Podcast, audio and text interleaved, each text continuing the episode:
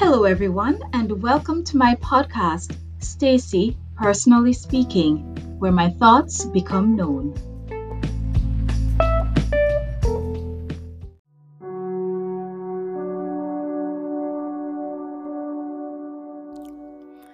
This is season 1, episode 143 of the Journey 365 series. Today's episode is about the mysteries of Job, vaccine decision, and movie event. I got up late. Does this? I insist on pushing myself when I should go to bed by 10. Then I get up later than I really want to and fuss about it. I woke up a little after 7:30 this morning. I felt okay, all things considered. I went almost immediately to the window, pulled back the curtains, and freed the plants from their covering. A lot more water had entered the plastic box. I figured it must have been from when only the cloth was in use to cover the plants. This definitely meant the cloth has been insufficient.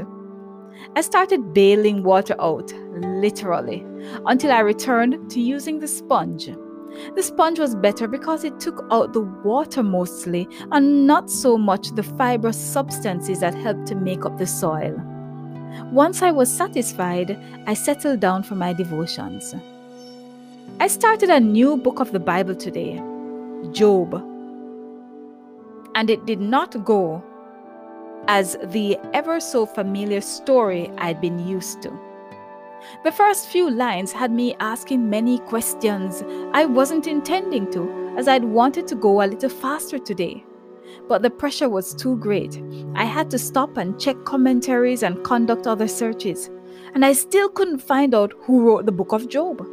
What had prompted this search was the vision in heaven where the angels presented themselves as well as Satan to the Lord.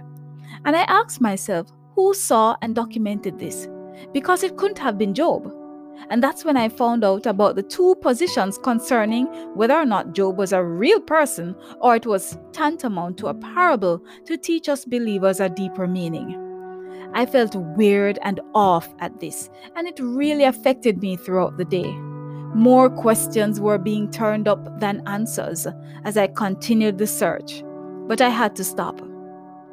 Just a few minutes after ending my devotion, mom called about 9:10. I got off the phone just a few minutes before my 10 o'clock class. it's been a while since we've had a really long chat and gotten up to speed. Next week will be the final Saturday class for this student. And as I said to him, I'm so grateful he has been a good student. I told him I don't usually work on a Saturday. Mom and I had talked about all the intense changes set to take place in Jamaica with the three back to back no movement days in response to the rising coronavirus cases. My brother was at home relaxing in mom's chair, which he was soon booted out of. but I'm sure he was in it long before mom got home. He looked so relaxed and at peace after an intense training period, which happened while he was studying and while mom was in the hospital. The class with my student went really well as we discussed many things in the beginning, which really helped me to understand more of the student's reasoning skills. My work headset did not work for the class though, and so I ended up using my phone's earpieces instead. Thankfully, that worked really well. It was absolutely necessary this morning because my neighbor had thumped really hard on the wall while I'd been talking to mom after 9 in the morning. That had put such a damper on my spirit, and I had to fight to hold back the tears. I didn't want my student to have to deal with that at all. After the class ended, I started watching the news, but remembered I'd told myself that I was going to start consuming less of it. As a result, I tuned out, but my mind was heavily weighed and food was not on my mind, even though it was after 12 and I had not had anything from morning. Fortunately, yesterday's half smoothie was in the fridge, and so I had that albeit a bit absent mindedly. I've been feeling a bit more stressed recently, with even more things on my mind since this morning. In particular, getting vaccinated. Up until yesterday, I had absolutely no interest in getting vaccinated, namely because of my distrust of the medical system, the horror stories of others, and my years of experiences. However, this morning, I felt a strong push that it was time to get it. I had not yet done any major research, but had kept up to date through the news and other discussions about the developments and responses to the different vaccines. Above all, some truth about what vaccines were really intended for really cleared the air. I still needed more, so I went on the computer and watched several videos and read a few articles to get additional information. This research helped to alleviate some of the involuntary stress I'd started to feel. After the intense research, I reached for my vaccine coupon that I had received from before August to see what the contents were all about. Once I had an understanding of the contents, I tried to make an appointment with first my local doctor, which had nothing available at all, and then with a group vaccination site, which also had nothing available. I started to despair again for a few minutes until afterwards when I took a deep breath and encouraged myself with the fact that now I knew what I intended to do. I realized that I probably wouldn't be able to get a vaccine this year at all, and I supposed that to be a good thing as I'd be able to hear more about the developments with the variants and the efficacy of the vaccines against the new strains time was moving quickly, and I had an engagement on the road that I was really looking forward to.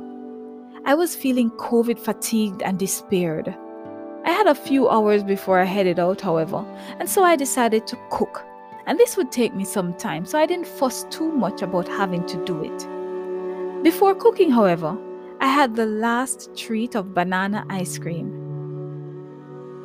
It was turning out to be a really warm day that saw me turning the fan on and off several times. At first, I had wanted to make more red kidney bean hummus with the remaining beans, but I decided instead to make rice and peas with the last amount of brown rice I had. The mackerel I had bought yesterday was to be paired with it. You could say it was an early Sunday dinner. It was time to go, and as usual, I had spent way too much time trying to decide which route to take to get to the movie theater. I need to stop doing that because it wasn't a new place that I was going to. I arrived at the time the organizer asked us to, and a few minutes later, the person I had invited to join the movie group came. He's from Pakistan and has been feeling the isolation of being in a foreign country since he'd come a year earlier during the pandemic. He had asked me to tell him about various activities, and so I was trying to do just that, knowing all too well his feelings at this time. He has even asked to visit a church so he can get the experience too. I've been praying, and I hope you can all pray with me for the continued move of the Holy Spirit. I enjoyed the almost two hour long movie Free Guy more than I imagined. It ended just a few minutes before 9 o'clock. Afterwards, my friend and I were trying to find a place to eat, but everywhere was already closed. He was the one who suggested it actually. He called a restaurant thinking they spoke Hindi, but they spoke Japanese. He gave me the phone and told me that I had to talk to them. I was baffled but managed to communicate and understand well. I was so proud of myself. With no restaurant prospects, we went our, our separate ways him to the nearby 24 hour gym, and me to the station. I got home right at 10 o'clock, hungry and sleepy. Bad combination.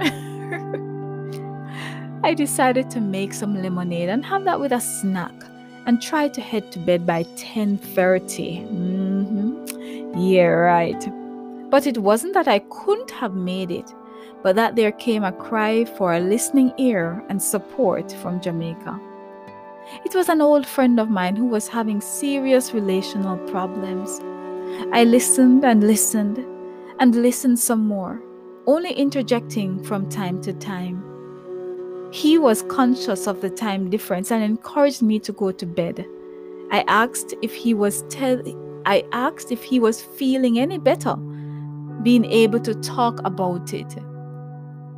I didn't make it into bed until after 1 a.m. I really hoped just allowing him to talk as much as possible had helped. He asked for me to keep him in prayers, and I certainly will. We all need support at different times in our lives, and it might surprise us from whence this support may come. I pray that you will be a support to someone in need.